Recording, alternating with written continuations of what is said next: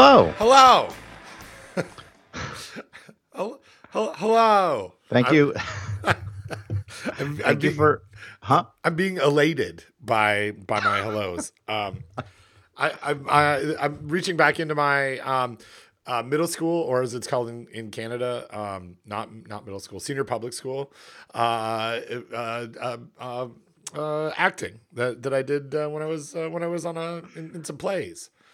Wait. So you're you're just pretending that you're glad to see me? I'm I'm I'm I can't. I'm not following you. I can't. Well, I mean, for the listeners, let's not.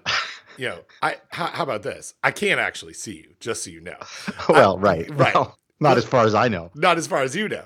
Um, but but I am I am happy to I'm ha- happy to talk to you. But then then your your hello was so um so joyful that I wanted to I wanted to one up that hello with a with a hello. I got it. Okay. and I don't know why. I Don, I can't tell you why. I don't know. I I sl- I you know, there are nights where um where where I I sleep really well and I feel up I wake up feeling very rested. Today is one of those. oh, well, good. yeah, I we went to bed like early last night, like 10:30 and and and I've been so what what's been happening here at uh, Casa Chapman or Chez Chez Chapman as it's known in uh, in French Can- Canada. Um, is that uh, uh, some son number one, the elder son, uh, he's he's back to school uh, this week for uh, uh, uh, like back to school in person, and it's a very odd situation. So he he went back to school Monday and Tuesday. He everyone was virtual on Wednesday. He went to school yesterday and today. His school starts very early in the morning, like like military school early. Ooh. Yeah, so so he his his uh he's supposed to be in his class at 7:30. Um and his school is not not not to don't be creepy. Uh not you, Don. The, that's that's my message to others.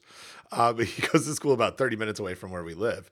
Like it's not that it, it's it's a uh I don't know, 14 miles, but it's through the city, right? So there's street lights and and it's not a it's not not a freeway.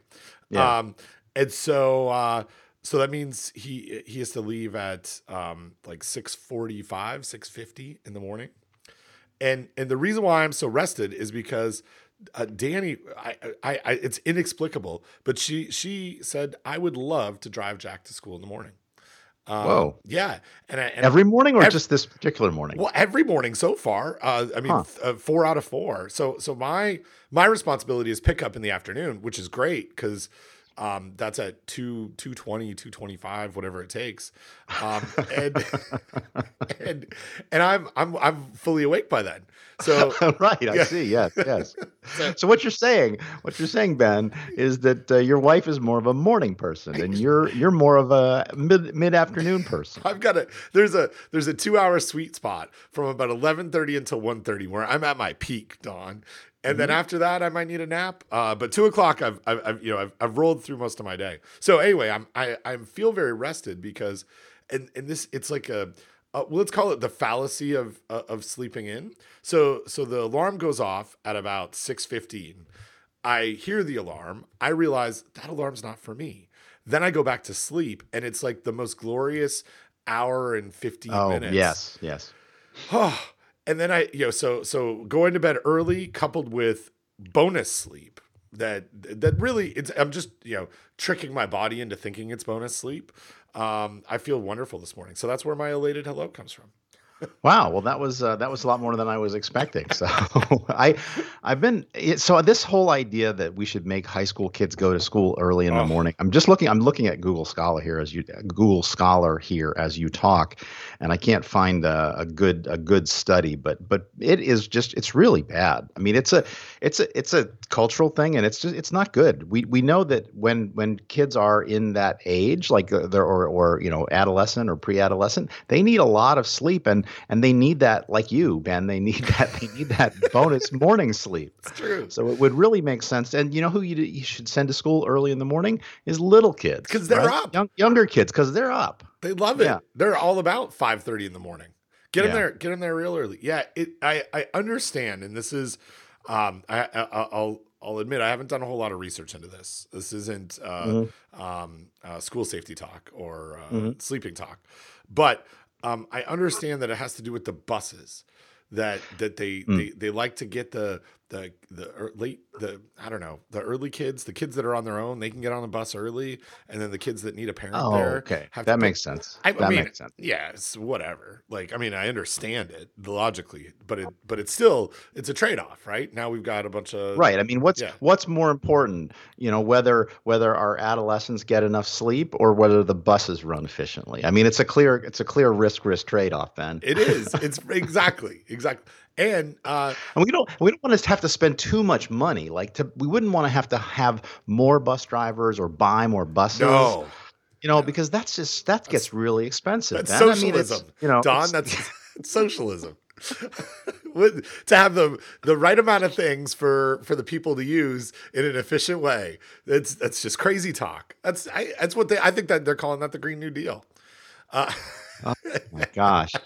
I'm so tired of hearing about uh, AOC and the Green New oh Deal. Oh my gosh, yes, just, ter- just uh, so terrible.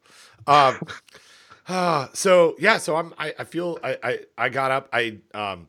I, I- I'm usually so the nine o'clock start for us over the last eight months is kind of perfect because both kids are usually in their classes here with no like my my kids have have gotten more casual as the pandemic has gone on which is surprising because i didn't think they could be any more casual but sam right now is in class wearing literally just his underwear um like he doesn't have a camera on, but I know for sure if I walk out of this room, I, I saw him this morning. Uh, He's he's sitting uh, on a, on a couch, uh, bundled up in a blanket, uh, doing his his Spanish uh, class right now in in just his underwear, and he's very comfortable. This is these are the things that we the, another trade off, right? Like I don't I don't feel like he needs to get dressed up to go to school right now because it's in my living room.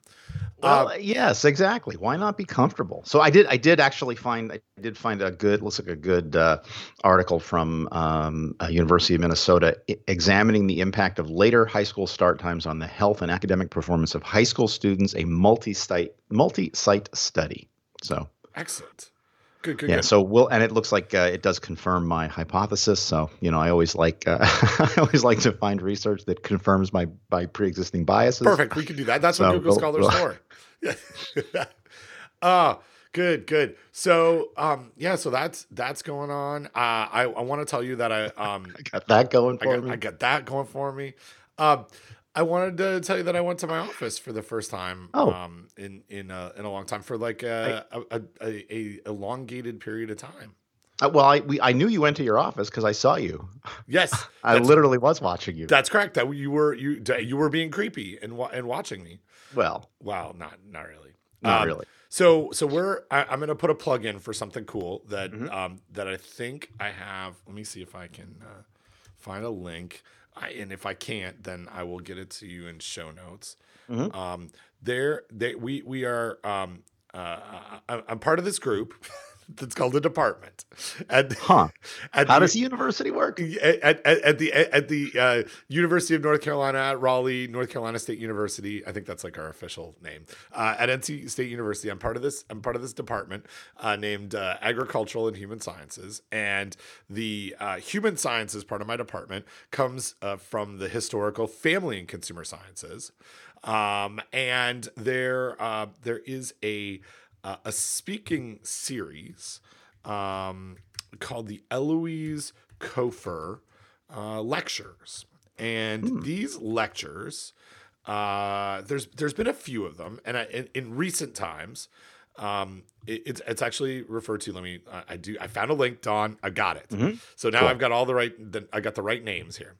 Um, so it is the Eloise S. Cofer Family Living Lecture Series, and uh, in in recent um, history, uh, there there have been um, I think this is the third. So the first one that uh, that I was aware of that I was part of was. Um, uh, uh, delivered by um, Vivian Howard, who is a, a wonderful chef here in North Carolina. She's a um, a uh, an alum alumnus of North Carolina State University.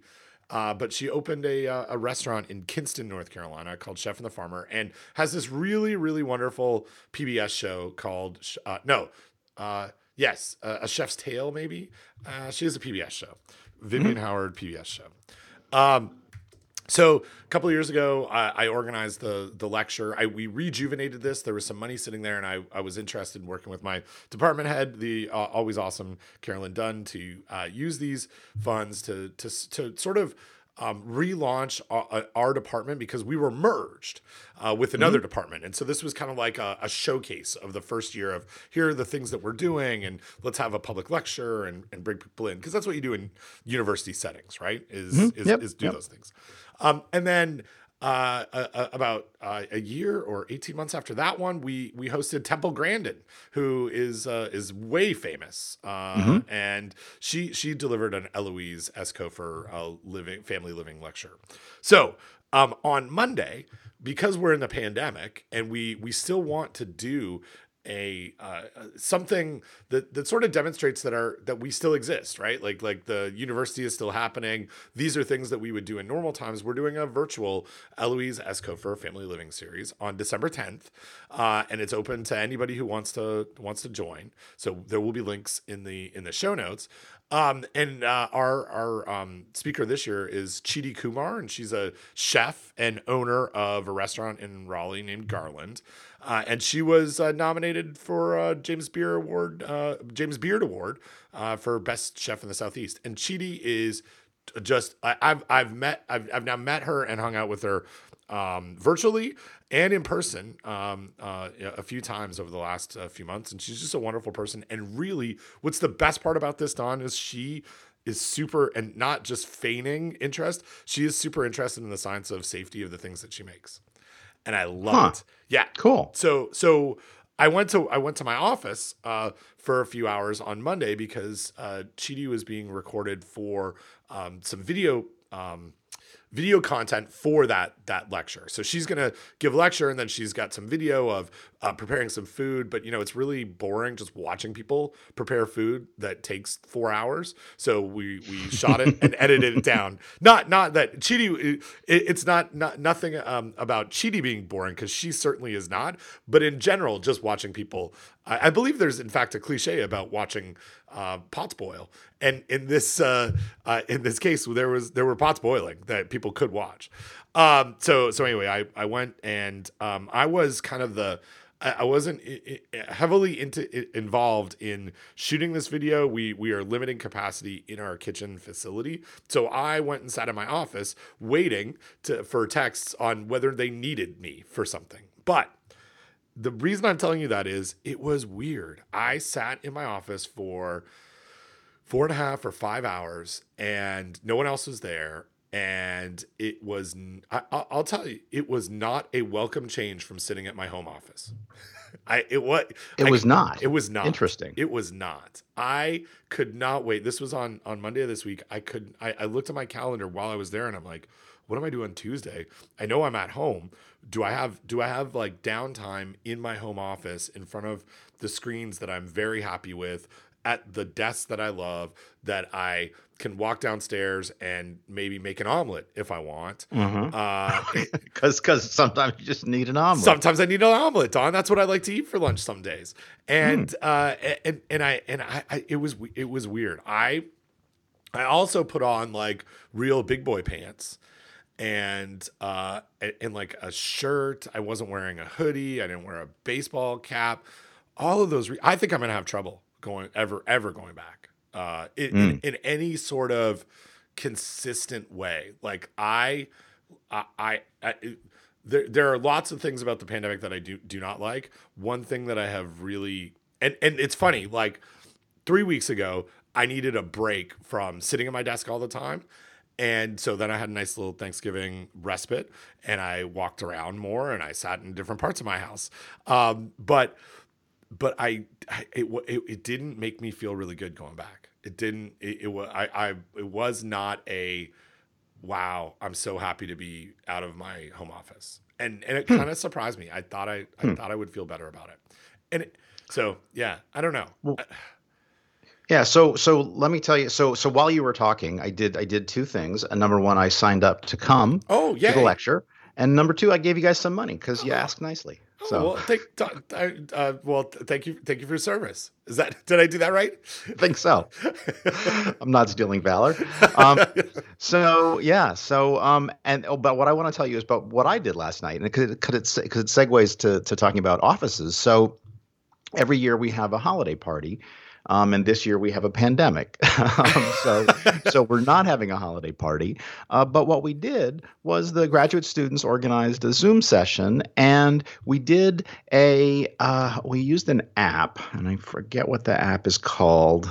Um, it's some some silly app name. Um, oh, maybe I I don't know because I did it on yeah I did it in Safari. But basically, oh I forget. It begins with a K uh, like crush it or cruise it or something. I don't know. Um, kablam it. Uh, anyway, we'll, we'll find we'll find out what it is in a minute. But it it, it was a, a, a, it was a a, a quiz app, oh. right? And so you uh, you know everybody's on Zoom. Everybody has their personal. They're they're on Zoom with a computer. They have a personal device and then they're looking at the, the screen of the zoom call and they're looking at their personal device and then a question comes up and then you have to answer correctly and quickly and then you get points depending on whether you're correct or quick and it was it was a mixture of uh, chemistry, uh, of food, food. Not they said they said food science questions. Really, they were food chemistry questions, which I complained about. Um, and then there was just like questions about Rutgers, and then there was also just some some random questions about about food or the food industry. And it was just a ton, it was just a ton of fun, right? I mean, it only took about an hour, um, and it was just it was just a just just a lot of fun. And and but and I could do it from the comfort of my living room, where I could have a glass of wine and not have to worry about driving home afterwards because I was already home.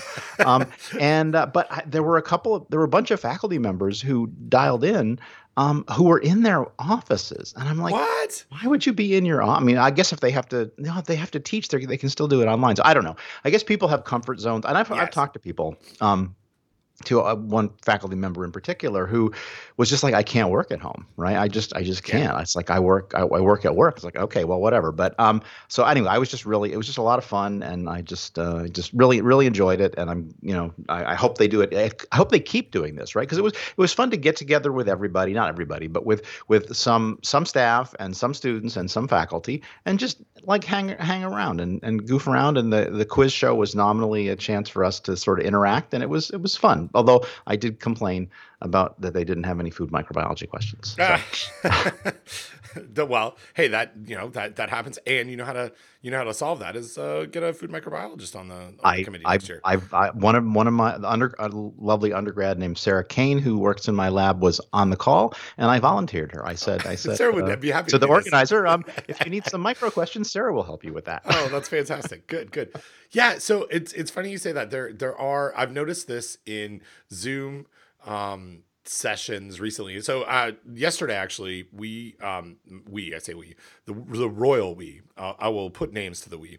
Uh, Natalie Seymour and, and Mary Avlick and Veronica Bryant, the my my uh, my friends and and crew in um, in HACCP and variances, we've been putting on virtual trainings for um, regulators over the last uh, few Thursdays. Uh, we just picked Thursdays, so it's not a you know it's not like it's uh, HACCP training day or anything. But yesterday was a Thursday, and so the the four of us were um, were putting on a uh, a, a, virtual training session uh, for folks uh, in Buncombe and Haywood counties here in North Carolina, and there were we've discussed bunkum before. Oh yeah, bunkum. Yeah, I think it was in a, it was might have been in a show title. it, I think it, yeah. it might have been uh, where and it literally it literally relates to uh, to to the, the phrase about bunkum. But anyway, yeah. I, I take you off your story. No, no, no, you're you're good. So um so we uh uh, we we were you know we're we're doing this in Zoom and it's a cohort of maybe I don't know 15 or so people and there's some folks that are at home and there's some people that on on the zoom they're clearly in their office or in a office right. i mean in, right. an office yeah yeah and and so and and you kind of like and it's like you said it's it's about the comfort zone right like you you don't always know what people have going on at home like we we're very fortunate we don't right. have yeah you know, we've got lots of space and and um, and and and it, and it works. But but others may not have that have that opportunity um, to to do so. But it also it's it, it's one of those like noted striking things now, right? Like every once in a while, as we're teaching, there's a cat or a dog that makes an appearance, Uh-huh, uh-huh, yeah. which which is great, and everyone's very excited. Like I think there was a dog that joined us all day yesterday, and her name was Luna, and I I said hi to Luna a few times, um, Mm-hmm. but but that's you know that's kind of the it, it will I, I feel like as we move forward a year from now it, it'll be a trickle and and uh people will end up back in their offices and then might bounce back to home because they're more comfortable uh, with it. And and i i'm i'm there. Like i, I i'm i totally i totally understand. In fact i had a conversation with a couple of folks in, in my group about whether it matters whether they live here like like Right, to, do right. what we do. For s- Yeah. for a lot of things it doesn't i mean you know it, it and and i mean here in raleigh here in north carolina um i Here think in the United States. here in the United States, absolutely. Like I think I, I, I encourage we're we're we're in the midst of um, uh, thinking about doing some some hiring for um, for a gap in some of the stuff that we're doing, and and we've talked about like you know if, if we find someone who is well suited for this position and they live in Oregon, they can just live in Oregon. Like like they don't they don't need to come here. Um, and we we and and uh and I I think I. I think I would have said those words a year ago. I don't think I would have believed them as much as I do Mhm. now Yeah. right like like it, it would be like well let's try this now i mean after after a year of this i think it'd be like yeah that, this is going to be this is to be fine for for a lot of things going going forward and i think it it opens up the the network and possibilities of of people but for but like very much for me i you know i don't know i think it's going to be a, a, a, a I, I don't know what i'll do that's So- yeah So real real time follow up. Um, episode 18 of Food Safety Talk was Ooh. entitled Bunkum. Um, 18, episode 18, Ben, uh, back in 2012. You'll never guess how we opened the show. uh, uh, problems with skype It's right there in the show notes. First Ah, line of the show notes. so good. Oh, oh, and a more real time follow up. The the app that we used is called Kahoot, Oh, there we go. spelled with a K, K A H O O T exclamation mark. And so I will uh, will link to uh, Kahoot.it in the show notes. Excellent, excellent. Um, yeah, so so we got that going on. Uh, that's my Got that's that going for me. got, got that got going for me. Uh, yeah, so so exciting stuff. We're we're in the midst. I you know I've, I've mentioned this a little bit, but we're in the midst of of now two uh, research projects where we're bringing actual people to campus um, in the midst of a pandemic, not like actual participants. And and I haven't. I mean, I've mentioned it. I haven't talked too much about about the particulars, but so in a normal and and we've uh, we've linked to to this in the past, and I'll we'll be sure to put it in our, our show notes again. Um, in the kitchen with Dinah, um, Dinah, the the Dinah Igor teaching and research kitchens, the named place where um, I, I get to do a lot of research. Uh, we have three kitchens that are modeled after consumer kitchens, and um, in when we're when we're humming, Don, when we're rolling, we can do I, and I'm I'm gonna I'm gonna say say something crazy here, but we could do like somewhere in between ten and fourteen observations a day, um, where we bring someone in and we ask them um, to make a meal, and we interview them afterwards, and there's some micro that's involved. If everything is going well, we can stagger, we can watch what's happening, we can do all the particulars. This is in non-COVID times Right. um with with the protocols that that we've put in place and and i you know it's not like we just came up with them. It's it, in conjunction with with irb the institutional review board um here at nc state the sort of the the promise of being allowed to have the privilege of of doing human subject research in person is we're going to protect the people that were that, that are our participants and and and we're going to protect our researchers. And that has has changed our um our maximum number of of observations a day to Mhm, 3 mhm. three Mm, yeah from down from six. no no down from 14 Oh wow. yeah we, Okay. c- we could do 10 to 14 a day and and now just just with and and granted it's early in a project and we're we're feeling our way through the all the protocols but the um the t- we we don't have participants who cross over each other in the facility so we mhm. so we can't have and we have limited capacity in the facility so so Yep. we can't run um uh, we can't run these observations um yeah, uh, uh, what's the word I'm, I'm looking for? Uh, parallel to each other. Par- yeah, you or you you you yeah you have to you, basically you can't have overlap, right? Yes, you can't yeah. have them in in uh, like in uh, it's not really parallel or it's series. It's it's overlapping. You can't you can't yes. stagger them. Everybody in, everybody out. Yes. Disinfect. Everybody Sta- in, everybody start out. again. Start again. Yeah. Yeah. So so we we were we were able to to stagger those before, and now we're we're not. So the the good news is we're we're, we're still able to do the science that we're doing, um, which which is great, but it's a lot slower and it and it's way more costly.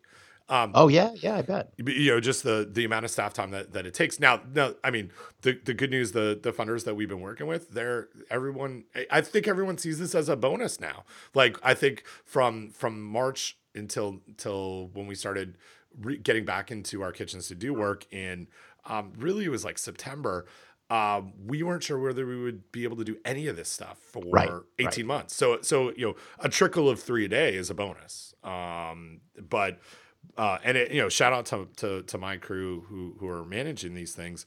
Um, you know, Lisa Shelley's the, our, our research project coordinator. She runs all the stuff in the, in the kitchens. Just being able to coordinate this stuff is so, like it's it's a lot of it's a lot of work. Um and so so anyway uh, what we've been we've been back doing this for a couple of months and we're generating some some data and it's cool it was cool to we we had a call with uh, with one of the funders on a, a project that we're doing that of course you know because i can't talk about the particulars. Um but it it, it was it, it was very it felt very nice to talk about real science that we're real that we're doing that we we just haven't been doing for six months eight months in in any kind of uh, meaningful way, which was which Yeah. is super cool. Like I feel like we're uh, we're, we're making the best of of this this situation and and doing it in a way where we're being really really cautious about um, about risk to to ourselves and, and participants, but still being able to get some of this you know some of this done. And and I I, I struggle with and you know not to get too much into the politics of pandemic and stuff, but you know that's what you and I like to talk about. um, I, I I struggle with this this concept of like shutdowns and how it's ruining America and, and the world, and and the the trade offs that, that we're making. It, it it you know clearly like I just said we're not we're we're not doing things in the same capacity that we were before, but we're still doing stuff. Like we're still we're still able to advance the science of, of food handling um, in in in in a in a meaningful way, but but it's it's doing so with with making sure that people aren't getting sick. Like I mean, and, and I can't think of an, a more succinct way to put it than than that. But it's yeah, it's it's a weird place to be at right now. Yeah. So, and just a couple couple of items of, of, of follow up here. So, first of all, you may hear some noise in the background. Oh yes, yes, I see. And do. that is that is because they were doing some work trimming some branches that were close to some electrical wires a couple of houses down uh, and now they are chipping the branches that they cut down. And so and i would i would for the sake of the listeners i would um, go on mute. Uh, but the problem is the last couple times i went on mute in skype um, i could not unmute myself. And so i am not going to do that. Um, and if you have a complaint about that, um, please email Skype. Yeah, take it- because because I'm I'm you know I, it's, I think it's it's less disruptive to the show. So um, oh, and more more important follow up, Ben. If you type in Dinah E Gore um, into into my internet browser, do you know what do you know what the top hit is? Oh, I don't know. Uh, well, it, I, I'm guessing not the um, the teaching and research kitchens. It is the Dinah Igor Fitness and Aquatic Yeah. Center, which is one of six things to do in Bolivia. And by Bolivia, I don't mean the country. I mean Bolivia, North Carolina, which is apparently uh, somewhere in North Carolina. oh, yep, yep, yeah. Di- Dinah, uh, Dinah Igor, she's a She, uh, I'm getting the impression this is a lady who likes to put her name on some things. She's like she's kind of Donald Trump uh, level wow, wow. name things. How huh? about let- let- maybe let's let's let's let's spin that in a nicer way. Um, Okay. Which Oh, that's not nice. What are you saying, man? What are you saying? I think she likes to let Don't people know. respect our president. right, right, right. Um, I think she just likes to let people know that she's been there. That's what my grandfather used to tell me. Let him know you were there. And uh, and Donnie Gore lets them know that she was at the fitness center and at the kitchens. No, uh, and uh, and not to not to make light, but I mean I've not met uh, Ms. Gore, but she seems like a very nice lady, and uh, yeah, and I'm I'm glad that she's out there doing good good things. So. Yeah, she's a she's a lovely, wonderful person, and uh, such a, a, a very generous donor to our our program. Uh, but yeah, so so anyway, that's you know um, that's what's you know it, I, I, don't know if you've tell, I guess we really haven't talked too much about your laboratory situation, but I know you're you've got you've got some students and, and some staff that are that are in and reduced capacity doing stuff uh, from a microbiological standpoint. What kind of yeah? What has that been like? Well, I can tell you one one thing is we uh, because we need to keep up with this. Um, we created uh, a calendaring system which we didn't have before, um, which is a Google. I think it's on. I think it's on Google. Um, but my my my I, my students did this, not me. But um, yeah, it's uh, hmm, let's see, what is it? It is a, it's called the Schaffner Lab, yeah, lab schedule, and it is in, it is in Google. And basically, everybody who's going to be in the lab just needs to sign up. And so we have we have four benches, and so we said, well, we have four benches. We'll stay one person per bench, and they're big ass benches. We probably could we probably could have more people, um, but that'll work for now. So we our our system is four people, and then. Um, the other thing that enabled me to do was to to take uh, the lab meeting, which we have every every week, which which is going to be today, actually, right after we finish recording this. Um, and sometimes I need to move that around. Like usually it's in the afternoon at one o'clock, but today I had to move it around because we have a faculty meeting at one o'clock. And so uh, then I just take uh, take that uh, meeting and we put it into the Google Calendar, and so that way everybody knows when the meeting is, and then everybody also um, should be reporting when they're actually in the lab. And I can, at a glance, I can easily see whether we're under four, and we, of course we we're almost always under four, um, but it's just a good way for us to keep up with that. Um, and then we're also, speaking of pandemic and, and managing things, so I'm in charge of the.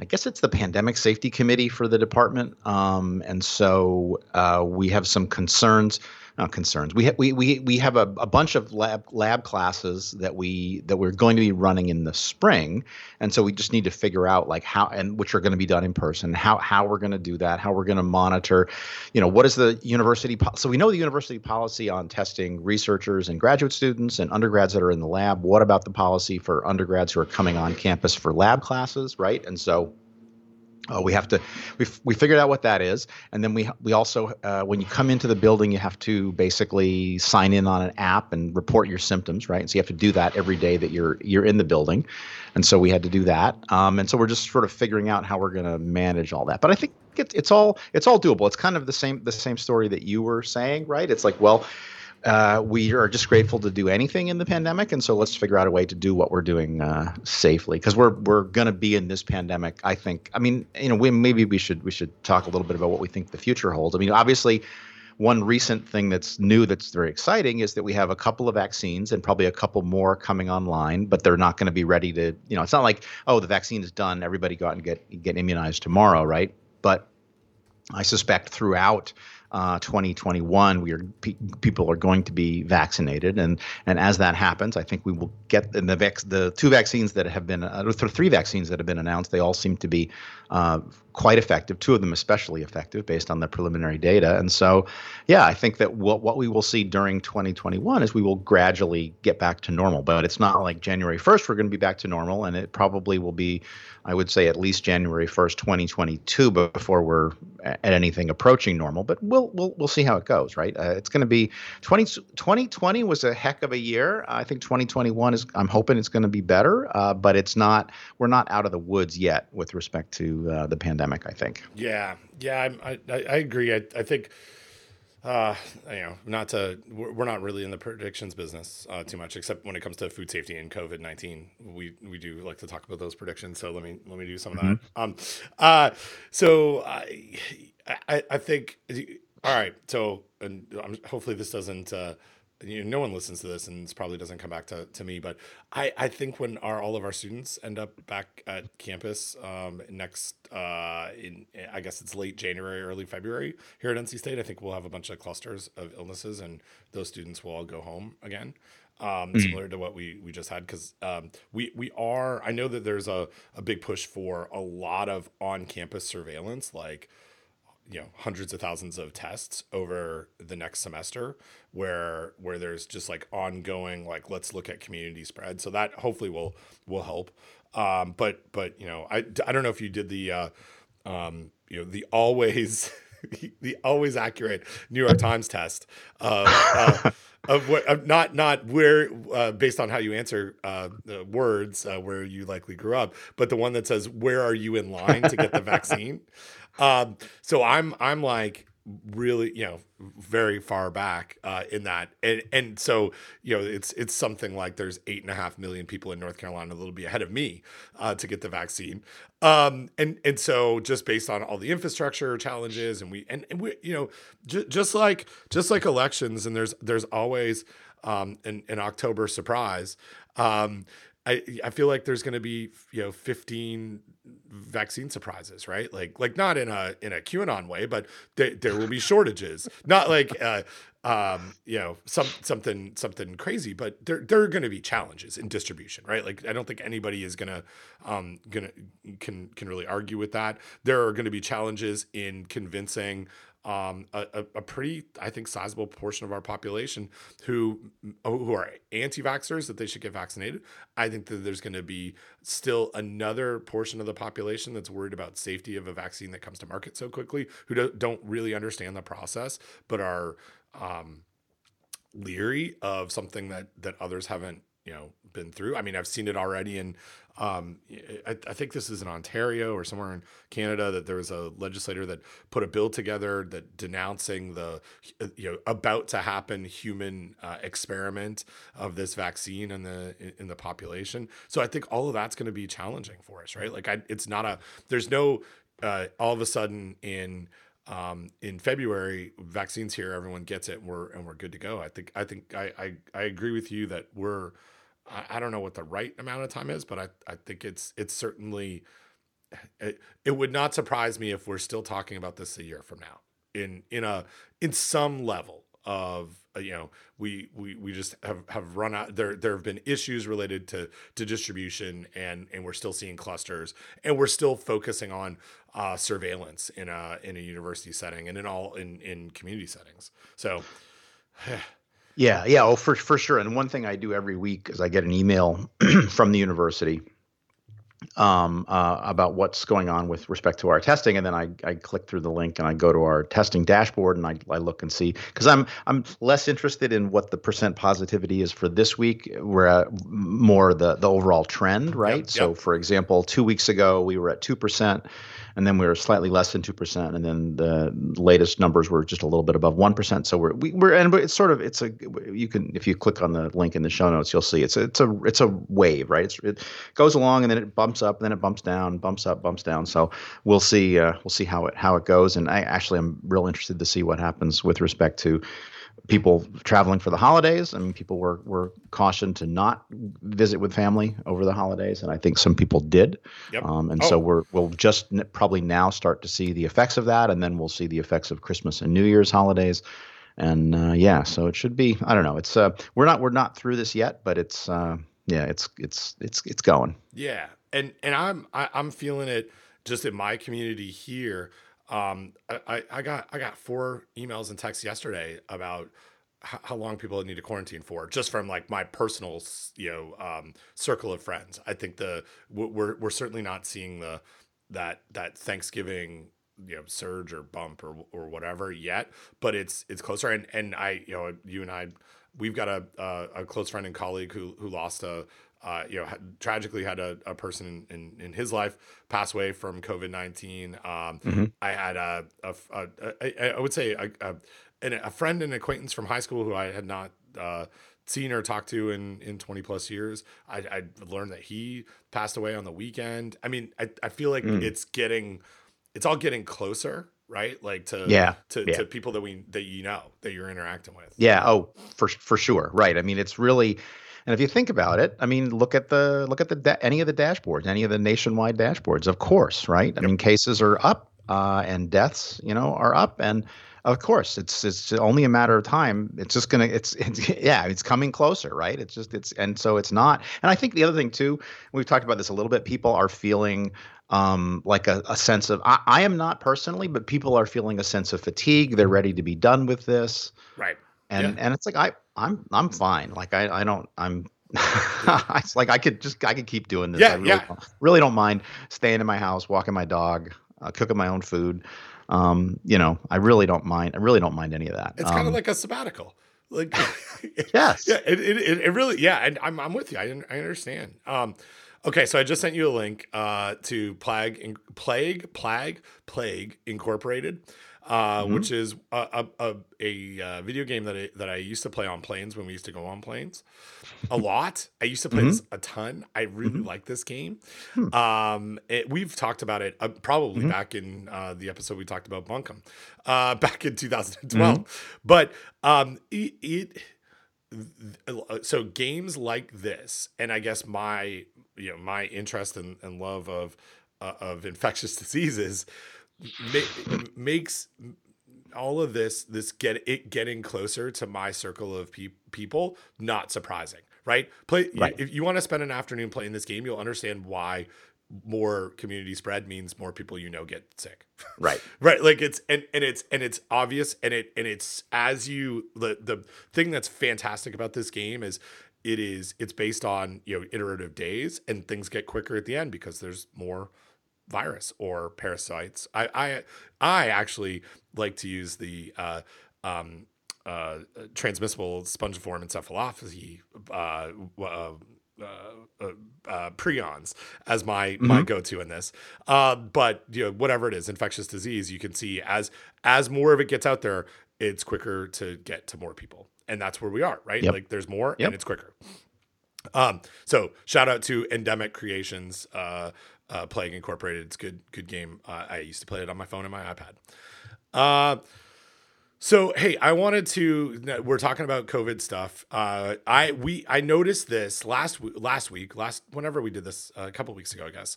Um, uh, we mentioned our new bit, our new segment on uh, ABCDC Plus, and we didn't it's not a bit; it's a a segment. segment, a bit, right? Is it? Are we? Is it a bit? I, but we're do. We didn't do it, and um, and so we, we said. I said we had one, and and Uh-huh. now, but here's the thing: I got a better one now. Okay, cool. So I'm, I'm giving this to you right now. okay, It's coming. It's coming over the. Uh, okay. It's coming coming over, and it's Went over the wires. it's coming over the wires. It's hot hot off the press, and it literally hot off the press. Updated December second from CDC. When to quarantine. Okay, so I don't know if you've heard about this, Don, but CDC and I'm Oh, and I'm yeah. gonna, I'm, I'm gonna read directly from this. Okay. CDC and other scientists have explored changing the current recommendation to quarantine for 14 days after last exposure. Reducing the length of quarantine may make it easier for people to quarantine by reducing economic hardship if they cannot work during this time. Okay, so here's I want again the rules of ABC CDC plus is we grade the communication uh, of of this. It's one page. It's the difference between quarantine and isolate, and it's about who needs to quarantine and when. And I, I will put three exhibits out here for you, Don, because I did my homework on this because you didn't even know this was coming. Nope. Steps to take: stay home and monitor your health. This is uh, in a in a in a nice blue box um, uh, at the top of the page. Stay home for 14 days after your last contact with a person who has COVID 19. Okay. That's that. We've been talking Okay. about that for a while. Watch for a fever, 104.5. Uh, sorry, 100.4 Fahrenheit, cough, shortness of breath, or other symptoms of COVID 19. If possible, stay away from others, especially people who are at higher risk getting very sick from COVID 19. I like that. This is, to me, pretty, pretty easy. Not, uh, not easy, pretty uh, simple and clear. Uh, Don, I, I point to you to Exhibit 2. CDC now recommends two additional options for how long quarantine should last. Based on the local avail- availability of viral testing for people without symptoms, quarantine can end on day 14 without testing, on day seven after receiving a negative test result. So, So so let me the again uh, uh, exhibit A is stay home for 14 days. Exhibit uh, after your last contact. Exhibit B is well if you don't have symptoms or testing, you're you're good after day day 10. And on day if there is testing, uh, on day seven uh, and you have a negative test result, you're you're good to go. Reduce your quarantine. but it gets a little more complicated. Mm-hmm, so mm-hmm. where it says watch for symptoms until 14 days after exposure, so you can end your quarantine on day 10, except keep watching for another four days. Right. Uh, but I, I guess the part that I have trouble reconciling is steps to take. It, it, at the top, it doesn't say if you have symptoms or not stay home for 14 days after right. last, last close contact. So in the same document, it tells me stay home for 14 days or stay home for 10 days. Same same thing. And that's confusing to me. Yeah. Yeah, I see what you mean.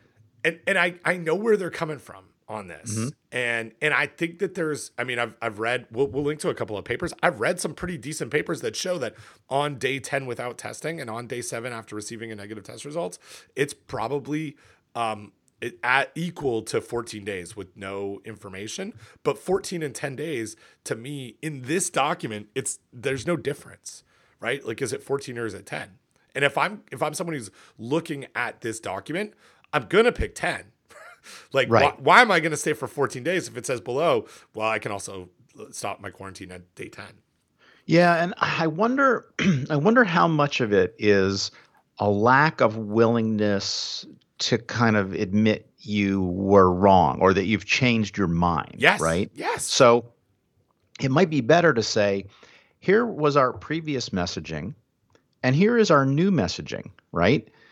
Um, and the previous messaging was stay home for 14 days. The new messaging is you can also choose to continue to stay home for 14 days, but then we also have these other options. And I, yeah, and I, I get it. I I was listening to uh, I was listening to um, uh, the the uh, uh, Patreon uh, Graywolf episode of Chapo, which will mean something to some of you who are listening to this. Um, and they, uh, Matt Christman was railing at Tony Fauci because he changed his mind about, you know, he he changed his message about wearing a mask. And I really, I really, mostly Christman's point was, well, we shouldn't let old white men, you know, be in charge of everything. But I really, I was really irritated that he was he was railing at at Tony Fauci for this. But but this I, I kind of get I kind of get like CDC's perspective on yes. this, but for, but but to to I think your point, Ben, this is not good risk communication, right? What good risk communication is is if you were wrong, you say you were wrong, and you say why you were wrong, and you and you say why you've changed your mind, and this this doesn't really it it does it but it does it in kind of a way that makes it confusing and it doesn't really it, it, yeah it just it's a way of looking like you're not as responsible for maybe making uh, or ch- for changing your mind. I don't want to say misstatement because I think it's that the statement of 14 days was the best they could do at the time, right? But you you need to be clear why you've changed your mind on this. Right. I, I and and, it, yeah. and be a little bit more upfront about that. I don't I don't think it and maybe the idea is well it, it reduces our credibility, but I don't think it does. I think it I think it actually increases credibility. To say, hey, look, we we here's what we thought and here's we got some new information, here's what we think now. I think that's perfectly okay to do. Exactly. And here's the information, right? Like they're in, right. in nowhere here do they link it to the to the stuff that they're making the decision on. So I'm gonna give you and and I did this on purpose. I'm now gonna give you exhibit C because I said there are three exhibits, 3 mm-hmm. things. Um, at, at the um, uh, uh, there is a, a, passage here after the bullets and option, options to reduce quarantine that says CDC continues to endorse quarantine for 14 days and recognizes that any quarantine shorter than 14 days balances reduced burden against a small possibility of spreading the virus. What? So, okay, so it's 14 days, except here are some options to do it less 10 or 7. Also, just a reminder, we re- would really like you to do 14 days. That, gosh, I, like it's not, I, I, and I'm, I'm, I couldn't, I, I, I agree with you more. This and, and this is not a risky or not episode, but mm-hmm. uh, but but you and I are, are well on the same page here. But it, I know where I know why because I'm following this. Mm-hmm. I know where this is coming from. I think it's totally fine for them to say our new recommendation is 10 days without testing, seven days after receiving a negative test result. we used to say 14 days, but to be all wishy washy about this 14 days, right? It, it, and not sort of state it why, right? Like, what new information do we have? Well, damn, we've got a whole bunch of like uh, epidemiological information about this that says right. that we we now know more about when the likelihood of spread is, and yeah, right, and the and the probability that somebody will not have symptoms at day 10 and develop symptoms in days 11 to 14 is a vanishingly small number. And the probability that someone who tests negative at day seven will de- go on to develop uh, symptoms at day eight plus through 14, right? Is again, you, you could you could do this in a way, I think, that would be more clear to people, right? Yep. Um, absolutely, absolutely. And and this and, is, and you can yeah. you can even you can still even say to be sure, you can do 14 days, right? Yeah. And and and, and the other the other aspect of this, which I don't quite get, is that they they're part of the reason for offering this is they think there's a greater likelihood of compliance, right? Yeah. And and, and does that is it is it really I, I could see and, that. I actually like. Okay, uh, can yeah, you? Okay, I can. I, can. I mean, I, again, from my position of privilege, being somebody who has tenure, who doesn't have to go to work, right? right? Who doesn't have to leave the house and be around people to make money to feed his family, right? Like I get I I get that, but is it is it really I don't know. I mean, I guess I would also again, being somebody who's motivated and moved by numbers, I would like to see like where's the data to say that that there's a greater likelihood of compliance? I mean, I get that, that you can have a feeling that there's going to be a greater yes. likelihood of compliance, but is is it really is it really that hard? If you're already gone seven days, or if you're already gone ten days, is it really that hard to go 14 days? I and think, I, that, yeah. and I don't I don't know the answer to that. My my gut feeling is it's not, but that's that's my answer for me, not not that you know. And I realize that that's coming from a, a, a place of privilege, right? Yeah, and I and I would say I think it I think it is, and i am going to give you two two things, and this is where I the reason why I wanted to talk about this one is because I am certain, and it hasn't come yet well, I, no. It, it, let me let me go back. It's come from one person who I text with every day, uh, one um, who's in the food industry, who is uh, runs food safety for a, a, a, major food service company that we would all recognize. Who mm-hmm. who said, "Have you heard about this? How do we message this to our uh, franchisees and frontline staff?" Um, now because they're going to ask us about CDC recommendations. It hasn't changed in almost any state. So CDC is saying one thing, state health departments are saying other things. Um, what what how do we manage this? And and and that that perspective, I do think, and I I, I and again not not with any data in hand but i'm gonna i'm gonna make an analogy for you here that that if it it probably is easier for someone in a hourly position to quarantine for seven days and not hide an illness than it is for quarantining for 14 days and lo- missing half a month's worth of paycheck. And it has to do with our terrible system of not paying people for when they're sick. And there is, and I know that there is support um, for, um, you know, people being able to access funds when they're out the paperwork that's associated with that in certain businesses is way hard even with the cares act or whatever the mm-hmm. um the families act what i can't remember mm-hmm. what it is it, it's it's the i know the money is there but also that money ends on december 31st and it hasn't right. been re-upped and right. so i think that that i think certainly in the food world if if i had a you know I, I think there are people that are probably making decisions now that are that that are based on 14 days is too long to miss a paycheck.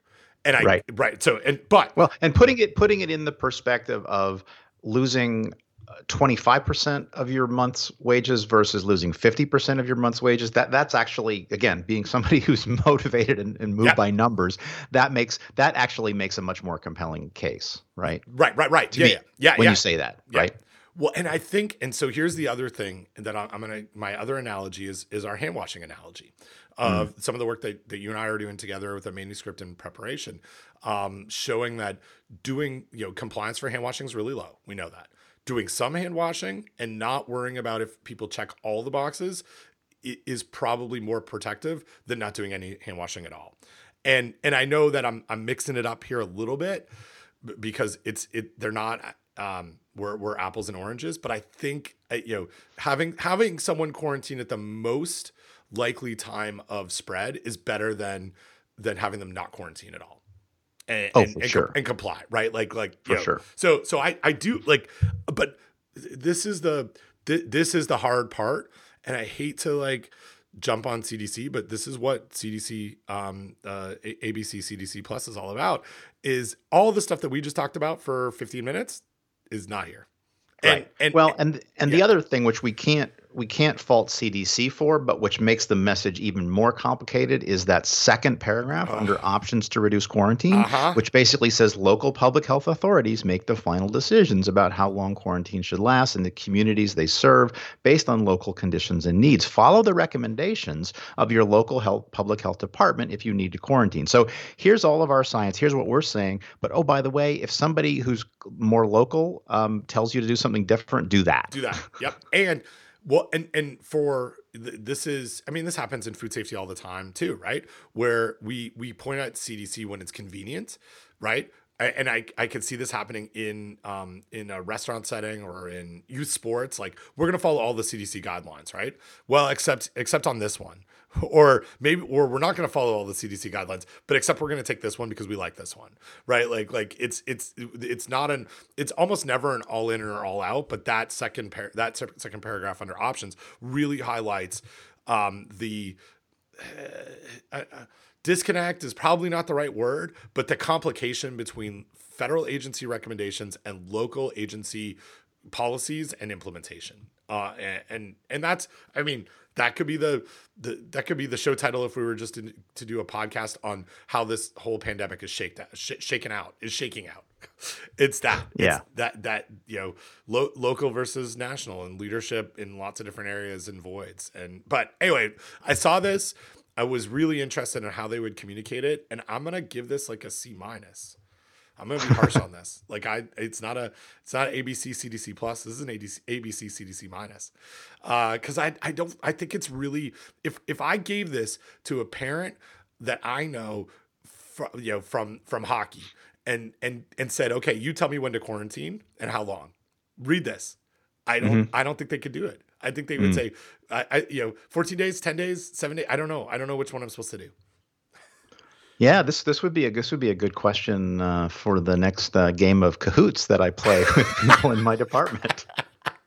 perfect, perfect. So anyway, that's been another uh, a, a segment of ABC CDC Plus.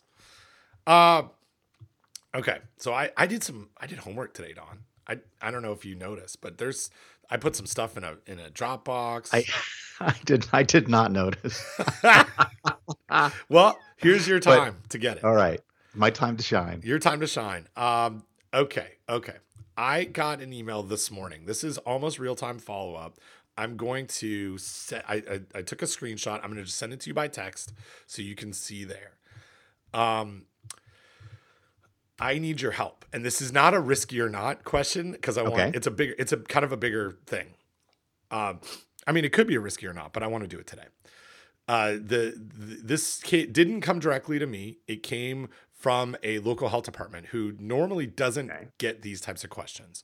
Mhm. Uh, subject line is food safety issue. I, uh, I'm going to read directly from this. I do not know if you can help me with this problem, but I made several Christmas gifts and they did not turn out the way I expected. Go, Never never a good sign Go- when go- the go on. that sentence. yeah, yes. yeah, go on. Uh, I, it's almost like I never thought it would happen to me, uh, which is Uh, Penthouse Forum letters. exactly, exactly. I do not want to get my family sick. I have tried to Google the question I have, but I've had no luck. The item in question is multiple bottles of vanilla infused rum. I got high end vanilla beans from Madagascar in a vacuum packed bottle, and they appeared free of bacteria or mold. I put them in 40% Bacardi Silver White rum. Uh, note to listener Bacardi does not yet sponsor the podcast. Uh, I did this back in July to let the vanilla beans infuse into the rum. I did skip the sugar, thinking I could add that later. When I went to check them, they have a substance floating around the vanilla beans that appears kind of cloudy. It could be the oil from the vanilla beans, but I don't know. It never occurred to me that soaking vanilla beans in alcohol could be a health risk, but now I am wondering. I guess they do this in Madagascar everywhere, but, but I guess I don't really know if anyone ever got sick from it. Do you have an idea of how I can verify that this is safe to consume? Normally, I would just toss it and come up with another idea, but I invested a significant am- money, amount of money and I was very excited to share with my family something I enjoyed in Madagascar. If you can give me any guidance or point me to where I might find help, I would appreciate it. It is 10 bottles, so this would be, affect a large group of people if I make a mistake with this. Thanks for uh, any help or direction you, you can give me. So I know we could uh, go go through this as risky or not, but I don't want to do that. Uh, okay. so what do you? I mean, what do you think's happening? I I think, and this that we uh, you know we maybe we can revisit this in a, in a future episode if I get more follow up on this. But I to me, I don't know. What do you think? What do you think's going on with this? Well, so first we need to establish, uh, like I, I don't know what forty percent Bacardi silver white rum is. Is like what what's the I need to I need to know the the, the alcohol content. Well, I right? think that's forty percent. It's eighty proof. okay. Yeah, yeah. That's uh, knowing knowing my knowing my rums and spirits, Don. Um, I, I think it's yeah, it's a forty percent alcohol. Um, Bacardi. Right. And so, um, yeah, 40% alcohol by volume. I'm just, just finding the, finding the page right now. So, um, oh, you know what? If I want to look at this Bacardi, I have to tell them when I was born Oh, because jeez. apparently we don't want underage people, um, lying about their age to look at a rum website. Of course not. That would be that would be terrible. Um, well, the key sentence is they have a, or phrase is they have a substance Yep. floating around the vanilla beans that appears kind of cloudy. Yep. Um, I mean, my gut reaction, ha ha, pun not intended, um, is it's fine. Um, but I also know rum is one of those weird things that doesn't have a standard of identity, right? Um, yeah, yeah. so, but but I see Bacardi uh, white rum. Ha- it's gluten free, Ben. Gluten free. Um, so I'm pretty sure it. Well, it might be gluten from the uh, vanilla beans. Um, uh, zero carbs, zero sugar. So there is no there is no added sugar. So it's just basically water and alcohol, and then some flavoring molecules. Um, so and it's not like a flavored rum. Um, I I think it's not risky, and that's not this That's- podcast. That's not this I think it's- podcast. it's- yeah, I think I think it's I think it's fine. Um, I think it's mold. Do you? I do. I think it's Okay. mold. Yeah. Interesting. Okay. Yeah. Well, well, and you know what would have helped is if the person had sent a picture. Well, I think I'm going to try and get a picture. Okay, I, yeah, cool. and literally, literally, this happened at this morning as I was um, making some coffee, uh, getting ready for the podcast. Okay. So I'm going to follow up. That's why I don't want to do Okay. this. Uh, Yeah. But but Yeah. my my guess is this is that it's mold. That and and I and I I think that there are. Um, well, I, I know that there's some molds that'll that will grow at high alcohol content. Um and yeah, I'm and I'm gonna follow up. Who I you know who we're gonna ask about this? Our friend Randy. Google Warb- Scholar. Well, Google Scholar, Randy Worobo. This is right Okay. up. This is right Yeah. up his alley. Um. So, but yeah, I, I think, and I don't. I I think you're right. I think this is. I don't think it's a problem, but I also don't want to give Well, moldy. I don't want to. yeah. Give, like I. if it's if it's mold, even if it's uh, it's probably not a mycotoxigenic mold, but if and well, and you know, the other thing too, we tell people never to smell it, but he should smell it, right? It's gonna smell like vanilla. I- Is it? I think well, and so. rum. I think it's gonna smell like vanilla and rum. Yeah. Okay. Uh, but I don't know. I don't know that for sure. Um, but I think it's like uh, what, what, what do they call it in the in, in the high acid mother, the mother of the mold. Is that, do you know Okay. you know about that? Have you heard about mother? Yes. Yeah. So I think I think that's what it is. But I'm gonna I'm gonna so I wanted to lay this out there, get your thoughts. I'm gonna do more, and we're gonna follow up. I'm gonna respond and, and get and get some pictures. Well, Uh, and, you know yeah. this if this this person um, it does have a lot of money on the line, it might be worth them um, sending a one bottle uh, to a lab Yeah. and say do do total plate count, do yeast and molds, right? Yep. Yeah. So Exactly. That's that's gonna it's not gonna cost that much, uh, you know. Yeah. Uh, and and and yeah, and if you can find a if you can find a testing lab to do it, uh, yeah. I, I thought it was interesting in the message where it says, um, it, I think it might be o- oil oozing from the. Mhm. I don't. I mean, I don't think the oil would then stay. I think it would separate from the alcohol. I think it would either. I think it would float on on top. Right. I think it would not have stayed around the vanilla bean. or maybe it is. Maybe I, we need a picture. I don't know. Yeah, we need a picture. It's yeah. floating around the vanilla, vanilla beans. It's kind of cloud. Maybe it is oil. Maybe it's just oil. That's. uh, all right, but we could. Yeah, fig- but oil would oil would float though. That's would the float, Thing. Oil, yeah. oil would float. It would not be floating around in well, but it, you know it depends though because in in water it would float, but in in uh, I Uh, I don't know right. it might you know and and and, and because the oil here's the thing the oil is not water soluble, but it might be alcohol soluble, right? right. And so it so that could be it. It could be that's what it is. So oh my gosh. yeah. See, this is why uh, it was a food scientist question. Um, yeah, So and, and and Google Scholar surprisingly not helpful. it's empty on this. I, I did I, I tried to do that a little bit this morning too. So anyway, I will we will follow up on on on a on a future episode about this. Either either listen here or maybe this is a teaser for an episode of Risky or Not. I don't know. We'll we'll see when we get the data back. We'll uh we'll know more about it. Um cool. So so I got that. The other thing I wanted to talk to you about. I got that going for me. I Got that that's the I got that going for me. You keep saying that. I keep don't I, keep why. thinking that. It's that very my- funny. It is very funny. It's not my it's my thing. That's my catchphrase now. Are you having a laugh? That's that's a that's a catchphrase from uh, from extras. Uh, okay, so so Doug Doug Powell, um, friend of the show, Friend of the pod. Yeah. friend of the pod, uh, sent me um, a, a, a link, uh, and he he blogged about this. It's a little bit old, but it's something that we haven't talked about for a while, and it's, it's Australian specific because Doug lives in Australia, um, but but it has a uh, I, I think a global impact. Uh, it's from uh, September uh, from Newsbreak. How Aussies are getting food poisoning from takeaways that are buying fr- food from home cooks on Facebook. Oof. So a lot, yes. a lot happening here as Yep. health authorities issue a warning. So this is it's a reprint from the Daily Mail. Uh, Australians have been warned not to indulge in any takeaway meals offered on Facebook Marketplace, with fears the cheap food could.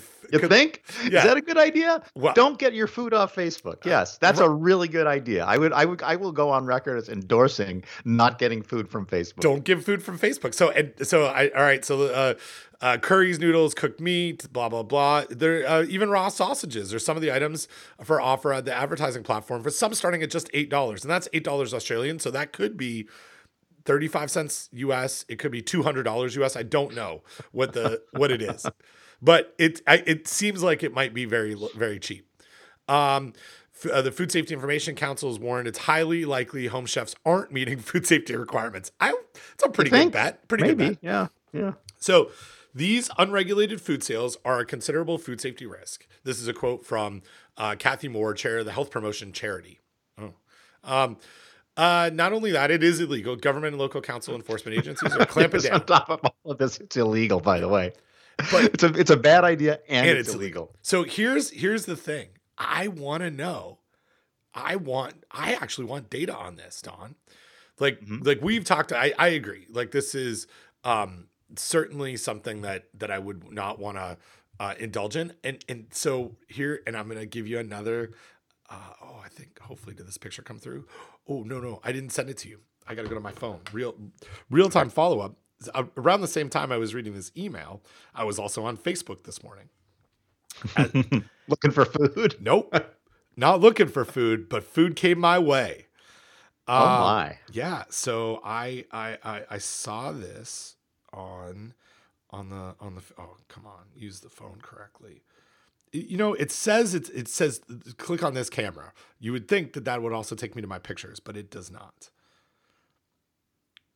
Don, here's here while- while you're- yeah. while you're doing this, I have to, I have to, this. So I think about this on a on the on a regular basis. And so when we were working on the Conference for Food Protection uh, report, and I think this was the first report on um, uh, uh, mail order uh, delivery of foods. Uh, somebody from a local public health um, office was on the committee, and we were talking about this this sort of problem. And and my question was, how do you how do you find these unregulated people uh, that are that are have these businesses? And the answer from the local public health person is, we go on Facebook and we look for them, right? Which is both funny and horrifying at the same time. Um, and and yeah, and so I mean, this is yeah, it's kind of a recurring theme with this podcast is is the disruption, you know, the disruption economy, as they say, and and how that's changing food safety. And this is just uh, yeah, this is just another example. So oh ooh wow, Yeah. So Whoa, this, uh, Maryland style seafood trays. look at that, right? Uh, um, uh, that looks um, uh, good and terrifying. Right, right. So, so um, I think uh, we I, we we've got a way. I think we can put a picture in uh, in Squarespace. We can dump this somewhere. Oh yeah, oh Yeah, absolutely, so like yeah. this. I would I would crop out personal information, but maybe. Well, my, my personal information. by, I uh, mean, it's on public. no, no. Yeah, I guess Oh. so. You Uh, want you want to you want to nah. shame uh, Damon Lamel? I guess we just did. that's Uh, probably a name. what it was on the Wake Forest buy sell trade free board, uh, which I uh, Yep. which I uh, you know you know why I'm a member there, Don. So, sometimes two things that I'm in the market for all the time. Uh, one, Equipment? uh, no, uh, I, for whatever reason, I'm always looking for a new bike. I, I don't have one. I'm not. I've, I've the bike that I ride. I purchased from my friend in high school, and it has served me very well. I, I have owned it for 25 years, and I'm always looking to pull the trigger on buying a new bike um, for for mountain biking.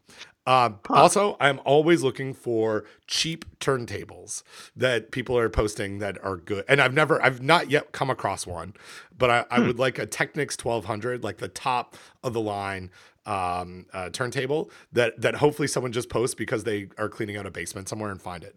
I, and so I constantly look for those things.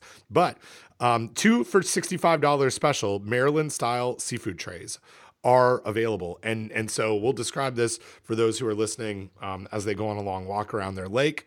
Um, there are crab legs, there's shrimp, there's a sauce. I think there's eggs in these. There's eggs in there, yeah, and Is it's kind of like a mustardy Yeah. Mustardy sauce. is that Maryland style? You got a, a like a hard boiled egg in here? Because that is I that- don't know.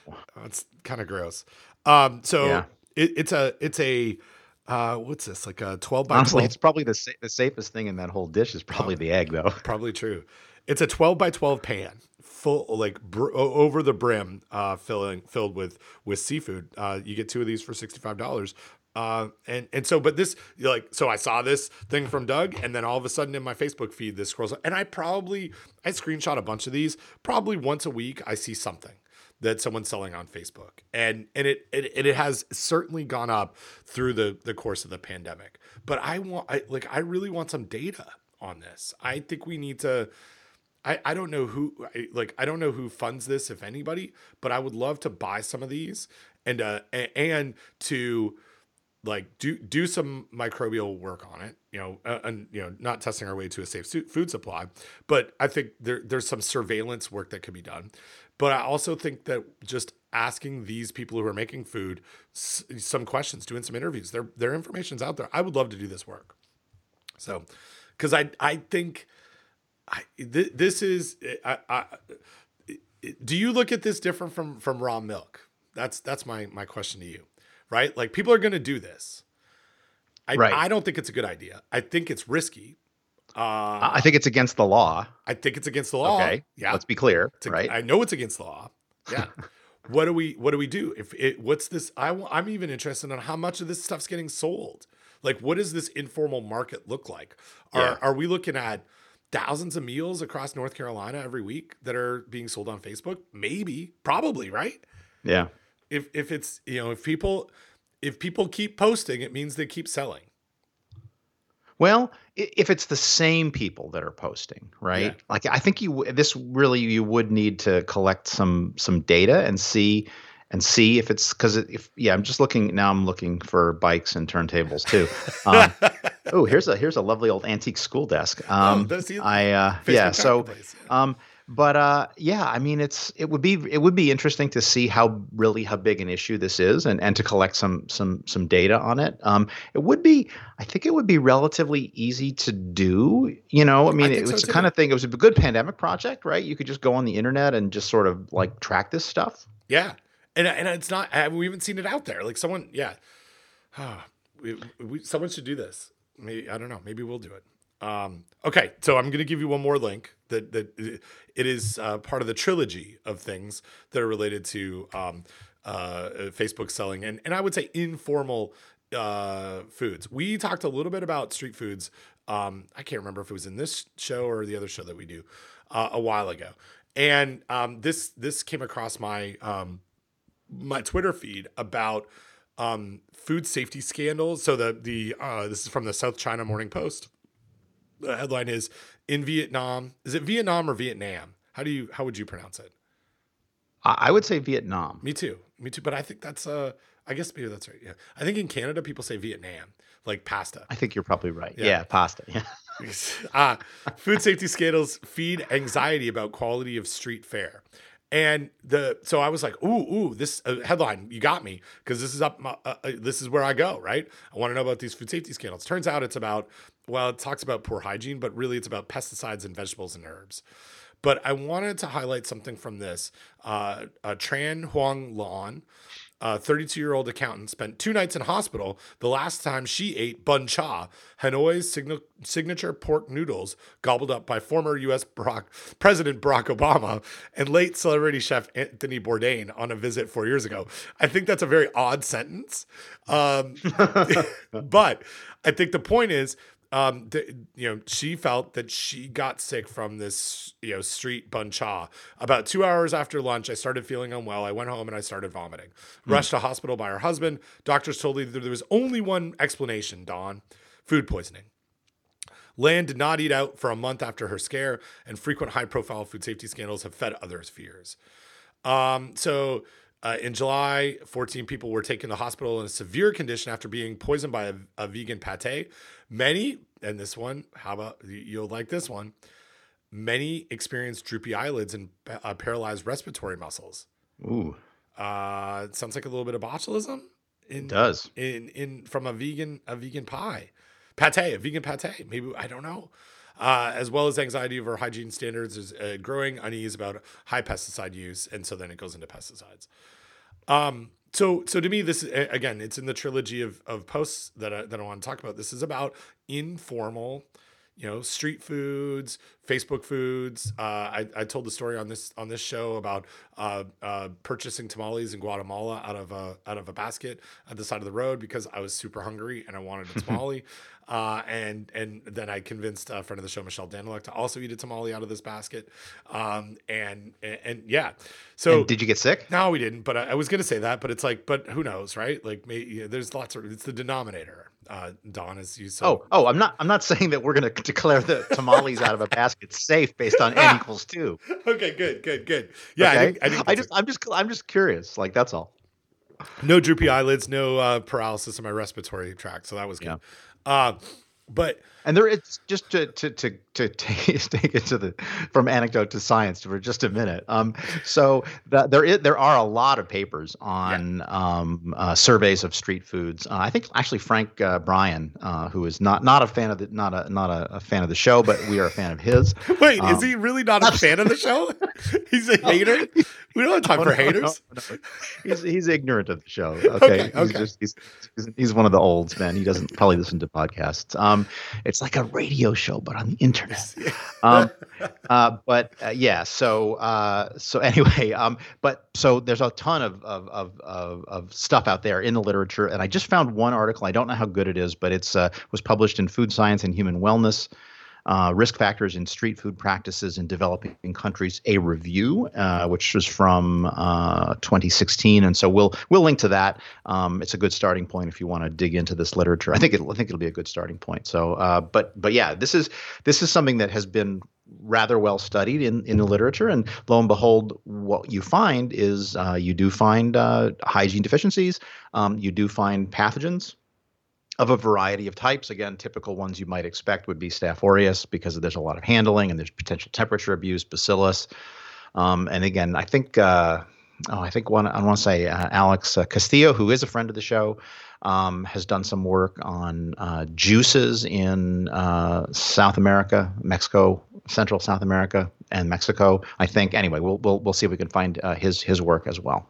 Well, and and this is you know th- this is a, a fun one because i i don't think so if i think of my experience traveling to um, other countries in um, central america south america the middle east and not so much asia because I, haven't done a lot of traveling in asia and my my asian experience was in japan which basically was was like going to toronto Um, and there wasn't a lot of like street foods that I that I saw, but in, in those other countries, in, in Guatemala and Brazil, in um, certainly in Dubai, there's a lot of street food vending that's that's happening, and and I think it's just a more like certainly it's an informal for our for the way that we look at food it's informal but it's a much more like established like way of people getting food. Here oh see, for sure. right like yeah. like someone you know if if you are in downtown raleigh and someone was like hey i'm gonna i'd like to sell you some tamales out of a bag that would be a surprise. That right? And, and, so but but our our informal network is this facebook stuff is selling mm. food on like uh, on on facebook and on on craigslist. And so what what you know I, I, guess coming back to the trying to talk myself into this pandemic project that you're that you're pushing on me um, I, I i think we need someone needs to do this. We got to figure out more about the, this informal food network in in rural and urban um, settings in, in in the us and what do we you know what how let's compare and contrast it to what we see in um, in these other established uh, street vendor uh, food safety surveillance studies right like it's yeah. yeah because it's I, we and, and I that, that's the part that I keep coming back to.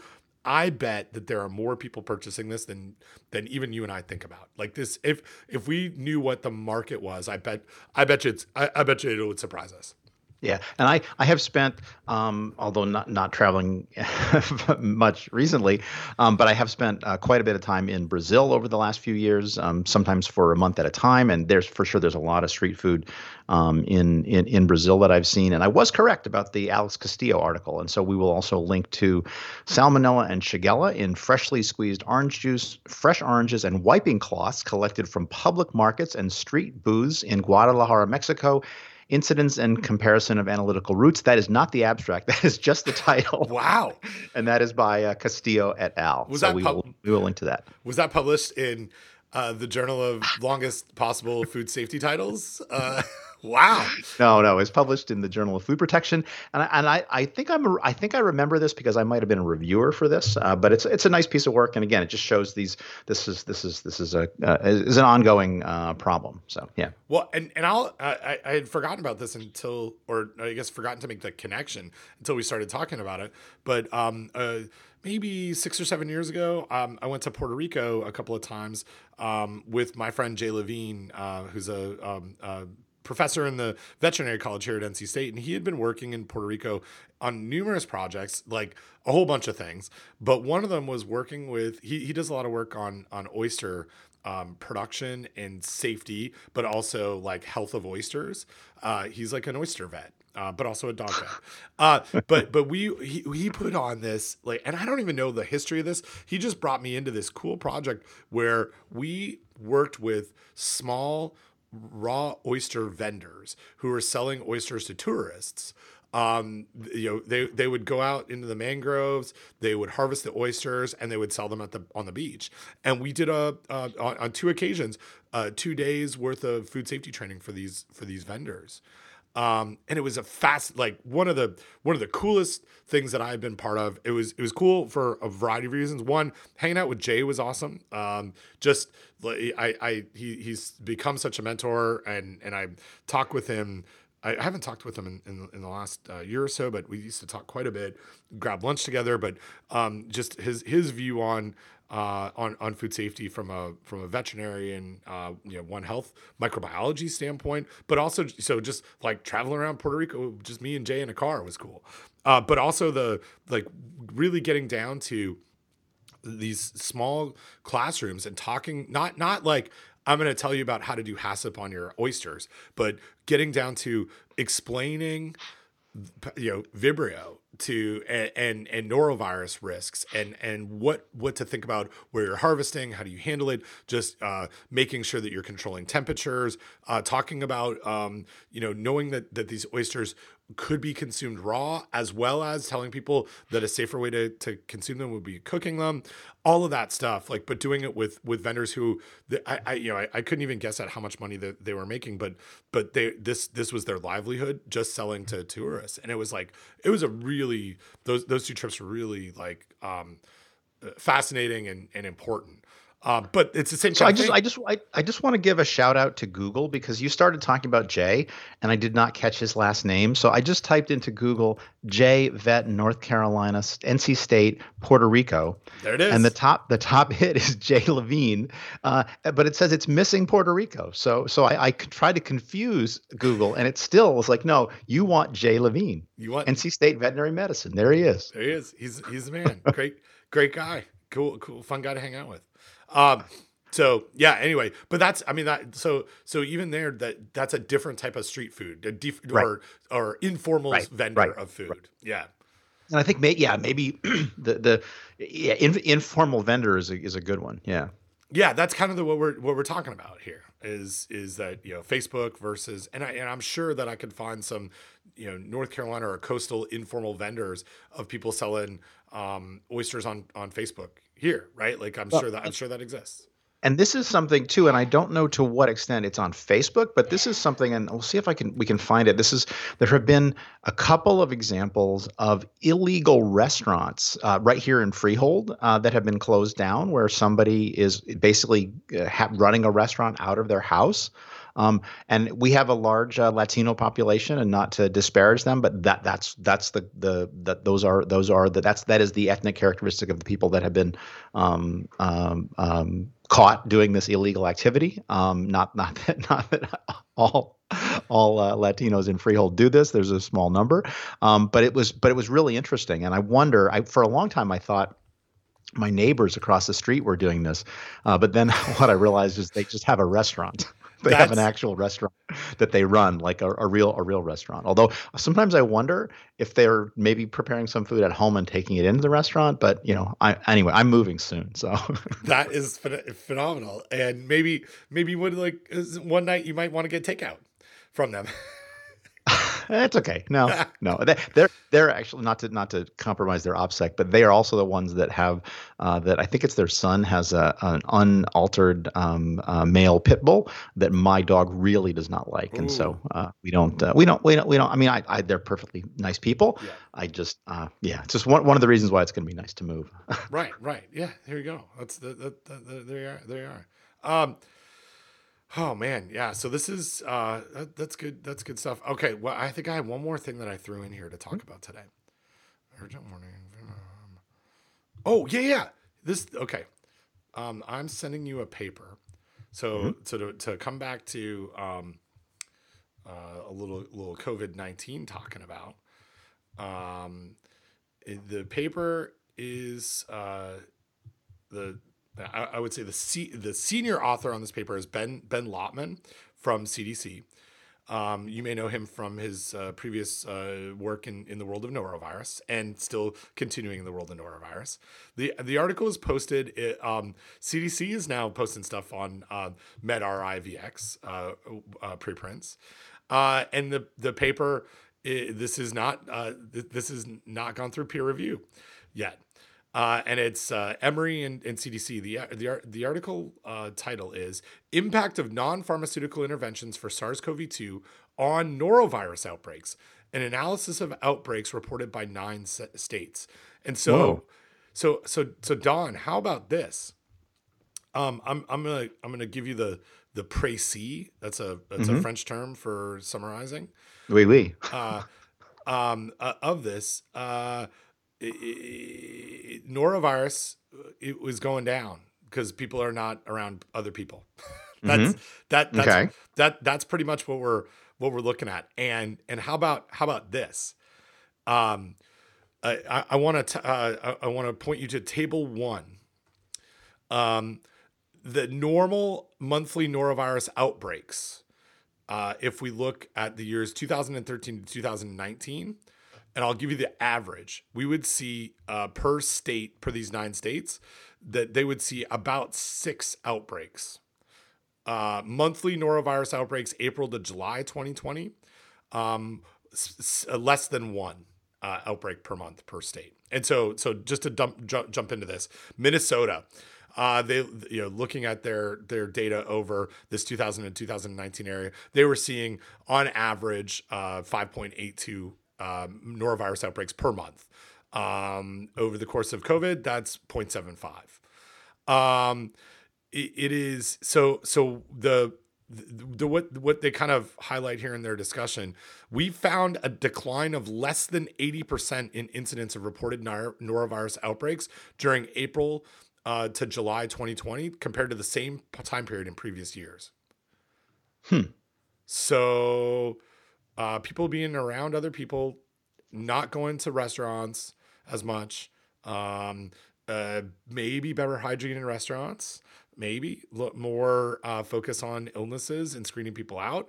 That actually might be doing a lot for norovirus right now. That's what this data is showing. So, what I would want to know is so one thing that may be happening is we may be having less norovirus, right? But the other thing that may be happening is we may be having less reporting of norovirus. Could be. Right? Could and be. so I guess my question is what have they done in the paper to make sure that it's not just lower reporting? Well, it's actually true lower incidence. I, I, so, and I would say nothing. Um, Okay. yeah, uh, on that, but but I, they're using the same reporting system of NORS, so they haven't changed what where they're gathering data over that over that period. Certainly, But but if people are not going to the hospital because they're worried about COVID nineteen, but Yep. they still have norovirus, and because norovirus is generally self limiting, not serious, Yep. right? Uh, they just could be getting better, and they they never. It's not like it's not like if you have a you know if you like well like we may see um, like more deaths from heart attacks because people are worried about going to the hospital, right? Because you because you're actually going to die from that versus norovirus, you're unlikely to die. Yep, yep. Well, and, and I'll add in that where how NORS gets gets populated are outbreaks that are investigated by health departments. Okay. And, and so I, I think that you bring up another limitation here or something that we need to talk about. The very folks that are investigating foodborne virus outbreaks on the local level are inundated with contact tracing and managing COVID nineteen. And so maybe Right. maybe we're just not even investigating. Maybe maybe the illnesses are are there that are triggering that would in the past trigger an investigation, but we just can't do the investigation. Right. Yeah. Right. So, but I think it's fascinating. This is the first one that I've seen because people have been asking about this, right? Yep. Yep. Would Yep, we right. expect to see less foodborne X? Uh, Right. And and here's here's like just pure data comparison, not not directional, but but certainly, and it's it's way I don't know. For me, it's way higher than I would have thought on the change. Um, it, and it's the Yeah, same and- year. You know, it's it's uh, month. It is the same months, right? So we're not looking at average norovirus outbreaks annually. They're Right. only look counting those April first to July thirty first of each year. Right. Right. And norovirus is a good one, right? Like, cause so for example, if people are are doing more cooking at home, um, what would that do to salmonella incidence, right? Because you know, you could, if you have an outbreak in a restaurant, you're going to see it, but if you give your family salmonellosis, you're probably not going to see it. And so, so norovirus as a, as a an agent to study is probably better in that regard, right? Yes. Because you you will you you maybe are more likely to get it from from a restaurant. Oh, for sure right? you are. For sure. Like, Okay. uh, yeah, yeah, yeah. I mean, I, I think, I think we. Um, uh, let me let me look at some stats on this. I I I think, you know, what what do we we estimate there's like 20 to 25 million cases of foodborne norovirus in the U.S. every year, and like 18 million of those are restaurant related. So. Yeah, I mean, I think that is your most likely place to get re- re- restaurant food service, institutional food service. You know that that's your way more likely to get it there. So, so people not going to restaurants, not eating as much, and I think, and this is the like this is the fun part of you know being armchair epidemiologists like you and I are. Um, not going to a restaurant matters here because I think it's really hard to parse out these outbreaks of reinfection of someone who vomits in um, in in the bathroom or has a diarrheal event in the bathroom that an employee is also using and and the directionality of how did the norovirus get introduced and how does it you know how much of it is foodborne and how much of it is just eating at this restaurant being in this environment certainly we have way less people in restaurant environments right now. right So, right, right yeah. for sure right right and and and not and I would say like right now and here we are in December definitely from April to July there was you know there's even way less I mean we we didn't even have we had restrictions here in in North Carolina until I think it was June so I mean no one could even go to a sit in a restaurant in April and the first two months of the study period. Um, although we're not one Right. of the we're, not on the list here, but Right. Oh, and just a little bit of real time follow up. Um, the article, I did remember this article. I apparently remember a lot of things that happened in 2006. Uh, the title is Home Restaurant Busted in Freehold. Um, uh, and then it's uh, a photo says a photo of men dining in the living room of a home in Mechanic Street, Freehold Borough. Uh, and then the first line is a Wall Township police officer who owns at least five properties in Freehold Borough has been cited for having an illegal restaurant operating at one of those properties. The restaurant was being operated by one of his tenants. So anyway, wow, I did remember that correctly. That's pretty. That's pretty awesome. Um, so I think that's pretty pretty wild. Um, okay, so if we take out healthcare facilities, um, restaurant or banquet facilities, so so healthcare facilities, eh, like, and that th- this is like um, looking at um, hospitals as well as uh, nursing homes and, and care homes. There are way more outbreaks there, but restaurant or banquet facilities uh, becomes the the very next highest likelihood of setting to get norovirus. Um, so it's 62% of norovirus outbreaks happen at healthcare facilities, 22% at restaurant or banquet facilities, and then next in line is like school or daycares, and that's 6%. So outbreaks, restaurants, norovirus, go. Cool. So, so I just want to, um, uh, and we should wrap this up soon, but um, I just want to give uh, a shout out to a piece of software that I've been using that I find very helpful. So, what you sent me, Ben, in the text was the actual uh, PDF document, and what I wanted to do was to find the link. Um, And so I have I have been using this wonderful app called Text Sniper. And what Text Sniper does is it's it's a keyboard shortcut. Like you know how you can do screen captures, right? yeah. Um, yeah, you can do screen captures and then you can throw that into Adobe and uh, and do OCR, right? Well, Text Sniper does all that for you. So basically, you you invoke it, you snap some text on the screen. It it it it basically takes that image of text and then does OCR on it and then puts that text in your clipboard. so I like that. yeah. So so anyway, we will link to textsniper.app. Um, it's uh, it's it's six dollars and forty nine cents on the uh, App Store.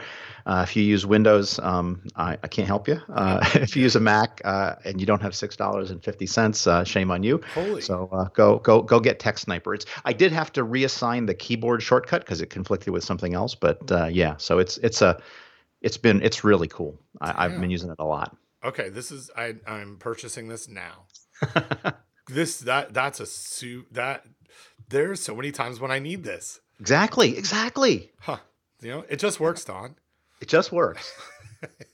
Uh all right, well I think that's a show. Uh unless there was yeah, unless there was any, anything else you wanted to to add, but I think that's I think that's good. Um so uh yeah, food safety talk. Uh thanks for listening. Go check out our other podcasts and all that good stuff. Um and Don as as always, I I enjoy my time talking to you. Uh, uh, it, it, and this is this is heartfelt. This is not like some of those podcasts that we listen to, where where like you could kind of tell after a few hundred episodes that the people, you know, they're just they're doing it because it's it's what they do. I I genuinely really like talking to you, so I I appreciate I- you making I- time. I miss it when we don't talk. And as we've often said, and it is true, um, we we would do this um, even if nobody listened. And honestly, Ben, we're not in it for the money because, uh, as far as I know, we're not making any money on this show. doing it we're all for losing free. money. But it's but here's the thing: uh, it it gives us a, a platform and visibility, and it's actually it's part of our job. So. Yeah, it is. It is. Uh, And this this is way more fun than writing fact sheets, to be totally honest. Oh my gosh, it's way more fun, and it and it gives uh, you know, I I do feel like it gives people something different, right? Like not only is it more fun than writing fact sheets, but it's not another fact sheet, and and we can do other things. And you and I, we, this is the thing that we do. So thanks, yeah, thanks again. All right, Bye bye bye.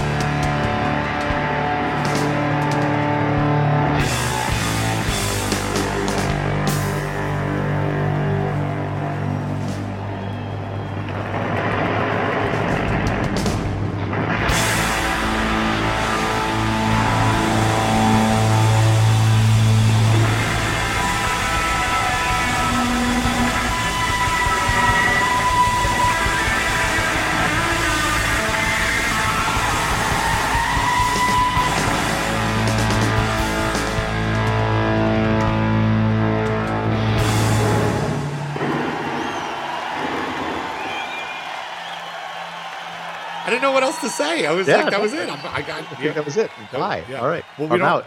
We don't have a, a, a boilerplate of uh, this has been another Like, episode like of the other show. Not. Exactly. Yeah. Exactly. Maybe we should do that. No, no, we don't. We don't do that on this show. We this Uh, one's not on this form. show. We get dither on this show. Exactly. Yeah, this one's this one's different. This is behind the scenes, risky or not. Uh cool. All right.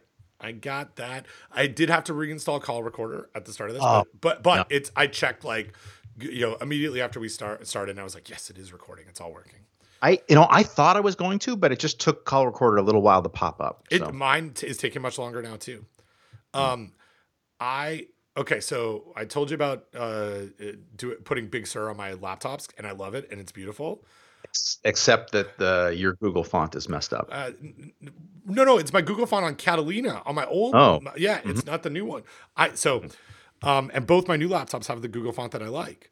So Hmm. it's it's something related to that. Um, but uh, my my iMac, which is controlled by the the elves and trolls um, in the IT world at NC State, I am not allowed to put uh, Big Sur on, and I will read to you uh, the um, the message because I got special permission, Don, to put on um, uh, Catalina back a couple of months ago. Like like literally, I had to ask like I will not be able like I I can do this. I am very I need it for my work. I need it for my work. Um, hey, uh, name redacted.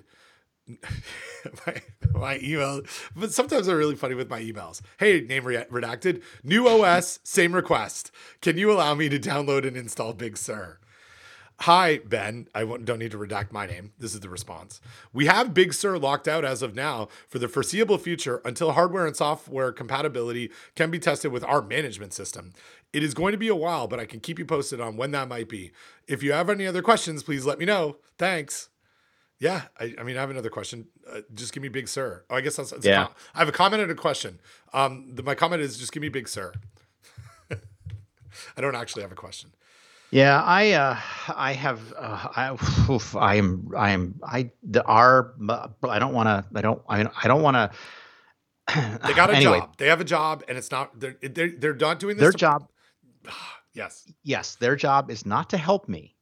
No. Their job is to for me to do stuff to make their life easier. Yep. which is just so I yes so i i've been going round and round with a particular uh, it person and Name, name he just he he just grinds my gears i don't know what it is i think anyway i don't i, I don't- I don't want to talk about this online Right, um but yeah. i'm just i'm just so so goddamn tired of like the university like here's the thing ben we are the university, right? If you and I and people like us stopped doing our jobs, there would not be a university. But Yep. you know what? If the if IT went away, we could still have a university and and it would mostly work just fine until somebody got hacked. I'd have Big Sur right now. yes, exactly. Uh, I I I you need to figure out a reason why you need it for your work. Well, like so- there's the, the and you I, know, I was able to convince them that I needed Catalina for my work. And and so Mhm. I, I'll go back on this. I was like, look, my um the uh um uh GarageBand is not working anymore. The the old version, I need the new version of GarageBand. And it won't run on anything but Catal- Catalina. And so I said, this this goes back in August. Can I upgrade my iMac to Catalina? I tried yesterday and got a message saying I wasn't allowed to. Said, uh, hey, we have Catalina blocked as for now for app comp- compatibility because of issues with users upgrading while working remote. And I was like, okay. I know, and then, but he did, he threw me a bone. He said, I know you can get it installed without issue. So if you forward me your serial, I should be able to remove the block from Oh, your nice. machine. And I was like, okay, cool. Thanks. Here's the serial. And then, um, and he, then he checked back in. He was like, "How was it?" And I was like, "Great." Um, you know, he said I had sent the command to your machine to release the lock. Let me know if you have any problems. And I was like, "Thanks." It was works great. So that's why I started this conversation. Same Oh. new OS, same request. Unlock it. I'm ready for the new, give. Let me the, let me have the big one. Give me the Big Sur. So and they and they don't have that same lock on my on my laptop because I because of other reasons. Because well, we and it's all because of how you get it right. So the iMac I had to order through Apple because we do a group buy, but the Ah, yep. laptop I could buy through the bookstore, and then there's no there's no lock. So right, and it comes with Sir Big Sur because you can't get it without it because exactly, it's Apple. yeah, Right. because they don't because they don't mess around. So eh, yeah, So did you? So did you? So did you get your request granted? No, I'm I'm in limbo. I got so now I'm Oh. I'm running two two OSs. I got I got OS. Yeah, I got Catalina on. Um, and and now it just feels old.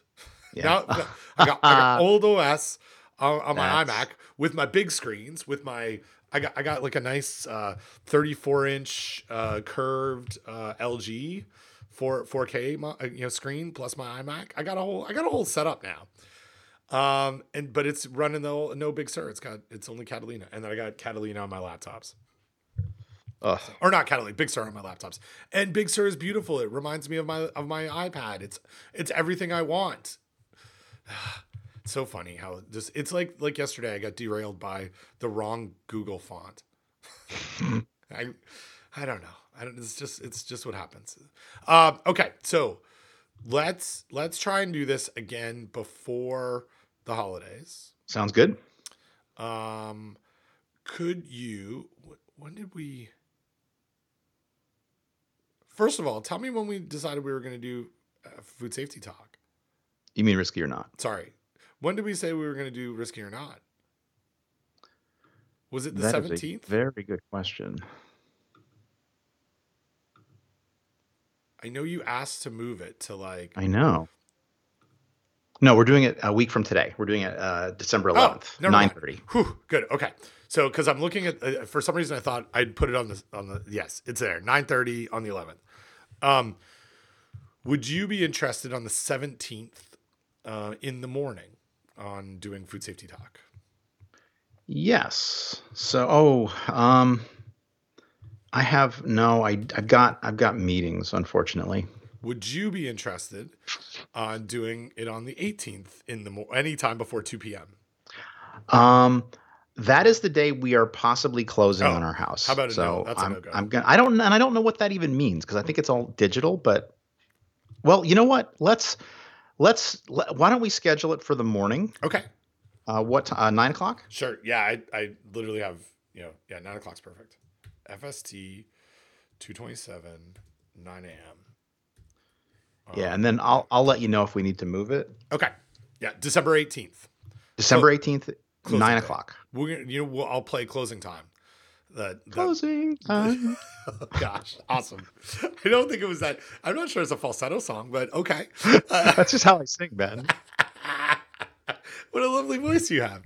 Uh, no, I don't. Perfect. Um, okay, good. You know, there's oh gosh, I I listened to a podcast where the guy who wrote Closing Time, that it's like a one hit wonder, Yeah. and he did something else. And uh, Closing Time singer, he now is uh, Semisonic Dan Wilson. Shit, I gotta know. I gotta know. Oh, he he's now a, a like a, a song uh, co-writes things with people, and in fact, so that that song seems big, right? Yeah, Mhm. he co-wrote "Someone Like You" with Adele.